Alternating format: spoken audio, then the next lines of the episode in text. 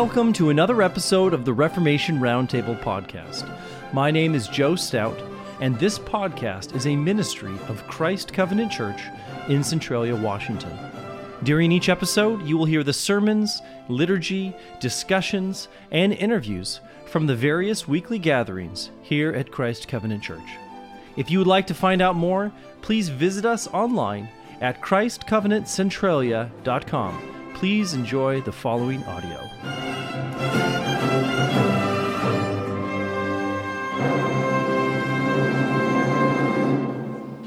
Our text comes from 1 Corinthians chapter 1 verses 18 to 31. For the preaching of the cross is to them that perish foolishness, but unto us which are saved it is the power of God. For it is written, I will destroy the wisdom of the wise, and will bring to nothing the understanding of the prudent. Where is the wise? Where is the scribe? Where is the disputer of this world? Hath not God made foolish the wisdom of this world? For after that, in the wisdom of God, the world by wisdom knew not God, it pleased God by the foolishness of preaching to save them that believe. For the Jews require a sign, and the Greeks seek after wisdom. But we preach Christ crucified, unto the Jews a stumbling block, and unto the Greeks foolishness. But unto them which are called, both Jews and Greeks, Christ, the power of God and the wisdom of God. Because the foolishness of God is wiser than men, and the weakness of God is stronger than men. For ye see your calling, brethren, how that not many wise men after the flesh, not many mighty, not many noble are called. But God hath chosen the foolish things of the world to confound the wise. And God hath chosen the weak things of the world to confound the things which are mighty. And base things of the world, and things which are despised hath God chosen, yea, and things which are not, to bring to naught things that are that no flesh should glory in his presence. But of him are ye in Christ Jesus, who of God is made unto us wisdom and righteousness and sanctification and redemption, that according as it is written, He that glorieth, let him glory in the Lord. Let's pray together. Father, and now let the words of my mouth and the meditation of all of our hearts be acceptable in your sight, O Lord, our strength and our Redeemer. And amen. Amen. Please be seated.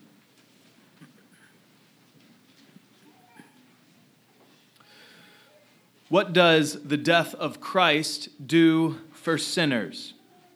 How is it that one man dying a brutal death 2,000 years ago can have any impact on us who live in a completely different time and place? How does that work? How can Christ's death way back then and there do anything for us living in the here and now? Well, the answer that Scripture gives to this question is that Jesus Christ is God. And because Jesus Christ is God, and because God can do whatever he wants, he can make the death of Christ to bring about salvation for whoever he wants. As it says in Psalm 115, verse 3, our God is in the heavens. He does whatever he pleases. And also in Romans 9:15, for he says to Moses, I will have mercy on whomever I will have mercy, and I will have compassion on whomever I will have compassion. This was the whole purpose for which the Son of God took on human flesh, to live and to die and to rise for sinners to show forth the love of God, that while we were yet dead in sin, Christ would die for us. Romans 5 8. so God makes the death of Christ to do many things for sinners. And the fact that Jesus died 2,000 years ago is really of no obstacle, no obstacle at all to a God who is transcendent and omnipotent and beyond time and space. Our God is in heaven. He does whatever he pleases, and it pleases him to effect many things for his people. So, of these uh, innumerable blessings that flow from the fount of Christ's passion, um, I want to look uh, somewhat briefly at five of them that Paul speaks about in 1 Corinthians 1:30. So, this is going to be our text, And uh, we'll see if we can all memorize it by uh, the end of this little, this little homily. So 1 Corinthians 1.30 says, uh, But of him are ye in Christ Jesus, who of God is made unto us wisdom and righteousness and sanctification and redemption. So well, let's walk through these five effects. Excuse me. The first effect of Christ's passion is union with Christ. Paul says, But of him, referring to God, are ye in Christ Jesus. Everything that happens to us in salvation, from being born again by the Holy Spirit to being resurrected on the last day, comes to us by way of union with Christ. Salvation is a work of God's grace from beginning to end, so that the only thing you can ever boast in is to boast in the Lord. God's grace humbles us. God's grace saves us, and it is by the grace of Christ's passion that we are united to Jesus in his death. This is what Romans 6 3 to 4 says. Do you not know that as many of us as were baptized into Christ Jesus were baptized into his death? Therefore were we buried with him through baptism into death, that just as Christ was raised from the dead by the glory of the Father, even so we also should walk in newness of life. So in baptism, God unites us to Jesus. The outward symbol signifies this spiritual reality of rebirth, of cleansing, of washing away our filth, of passing through the waters of judgment and coming out clean on the other side. Like Noah in the ark, God places us inside of Jesus and then shuts the door. And so wherever Christ goes, we go too. We are safe in him from the flood of judgment. So that's the first effect of Christ's passion. God unites us with Christ. He does this in baptism, and therefore we are able to die and rise with him. The second effect that Paul mentions is that Christ becomes our wisdom. Paul says, But of him are ye in Christ Jesus, who of God is made unto us wisdom. All of us are born fools. We are born at enmity with God and devoid of wisdom. Proverbs 22:15 says, foolishness is bound up in the heart of a child. The rod of correction will drive it far from him. So far from being born as wise sages, we begin our lives in utter foolishness. And we must be taught, usually by pain or threat of punishment, to do what is right. But Paul says that when we are united to Jesus and his death becomes our death, God makes Christ to be our wisdom. This means that we hold fast to him by faith and do what he commands, and in doing so, that changes us from fools into wise men. Whereas our first parents, Adam and Eve, sought wisdom according to the flesh, according to what was pleasing to their senses, good and pleasant to the eyes, God gives us wisdom another way. He gives us wisdom when we walk by faith and not by sight. God gives us wisdom not according to this visible world that is passing away, but according to the invisible world that is to come, which lasts forever. As Jesus says in Matthew 11 25, I thank you, Father, Lord of heaven and earth, that you have hidden these things from the wise and prudent and have revealed them to babes. So, how does Christ become wisdom for you?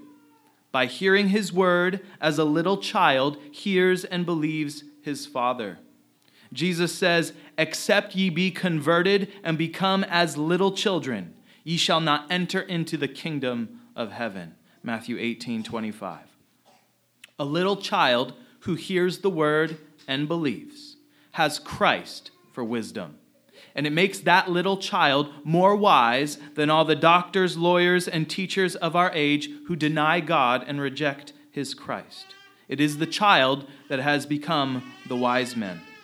As Paul says earlier in our text, it pleases God. It pleased God by the foolishness of preaching to save them that believe. Right? This is a foolish exercise we are engaging in. I say things to you, you believe it, and then we all go to heaven. okay.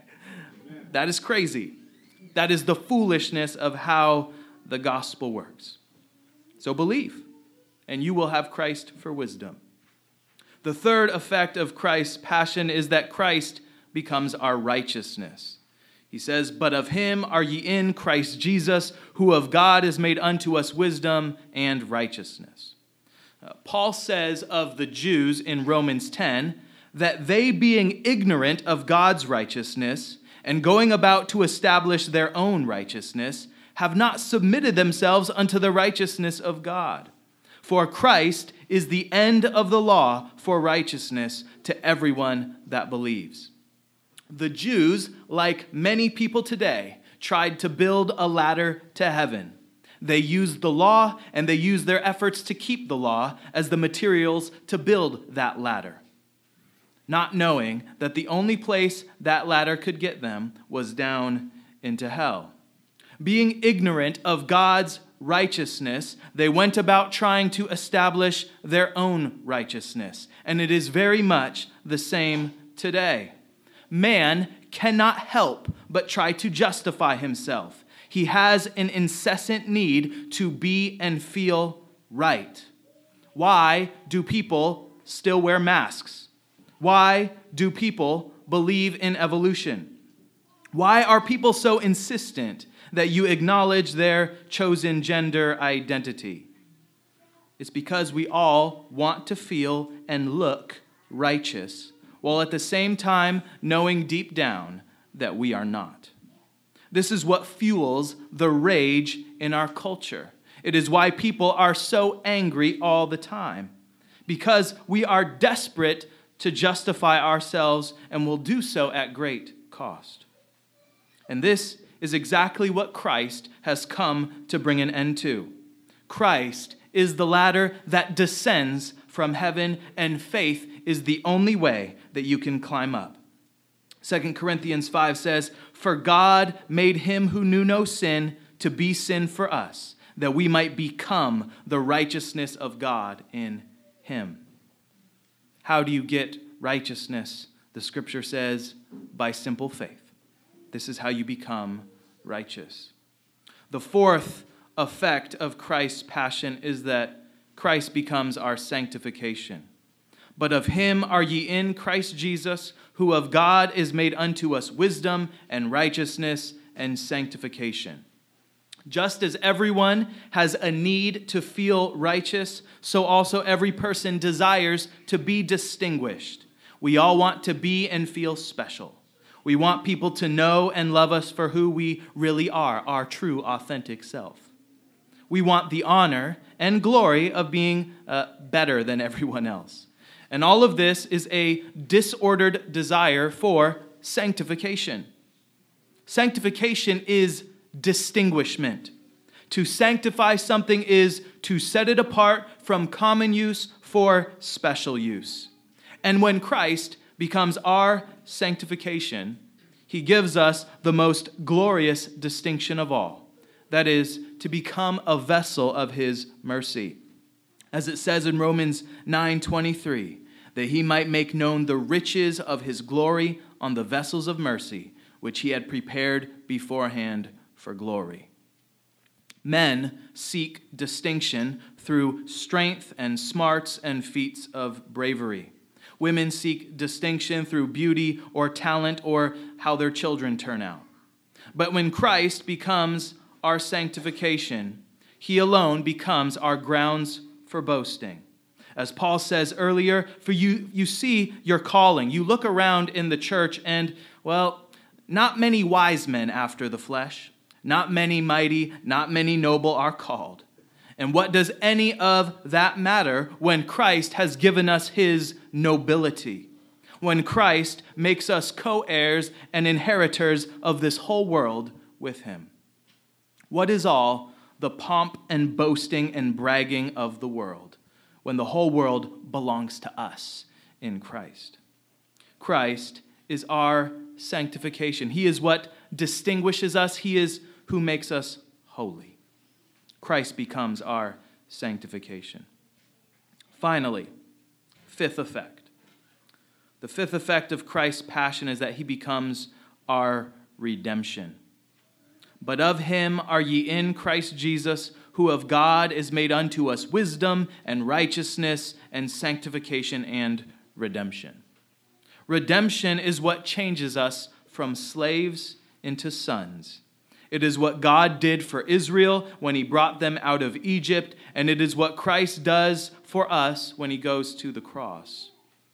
The price of redemption depended upon the value of the object needing to be redeemed. So, uh, if you were a Hebrew slave, the redemption price would be calculated by how many years left uh, you had in servitude or until the year of Jubilee would come. So, think about this. How many years of servitude do we deserve for our sins? What would be the price to redeem just one soul? Well, this is what Psalm 49 says. It says, Truly, no man can ransom another or give to God the price of his life. For the ransom of their life is costly and can never suffice that he should live on forever and never see the pit. The cost to redeem just one soul is more than any of us mortals could ever pay.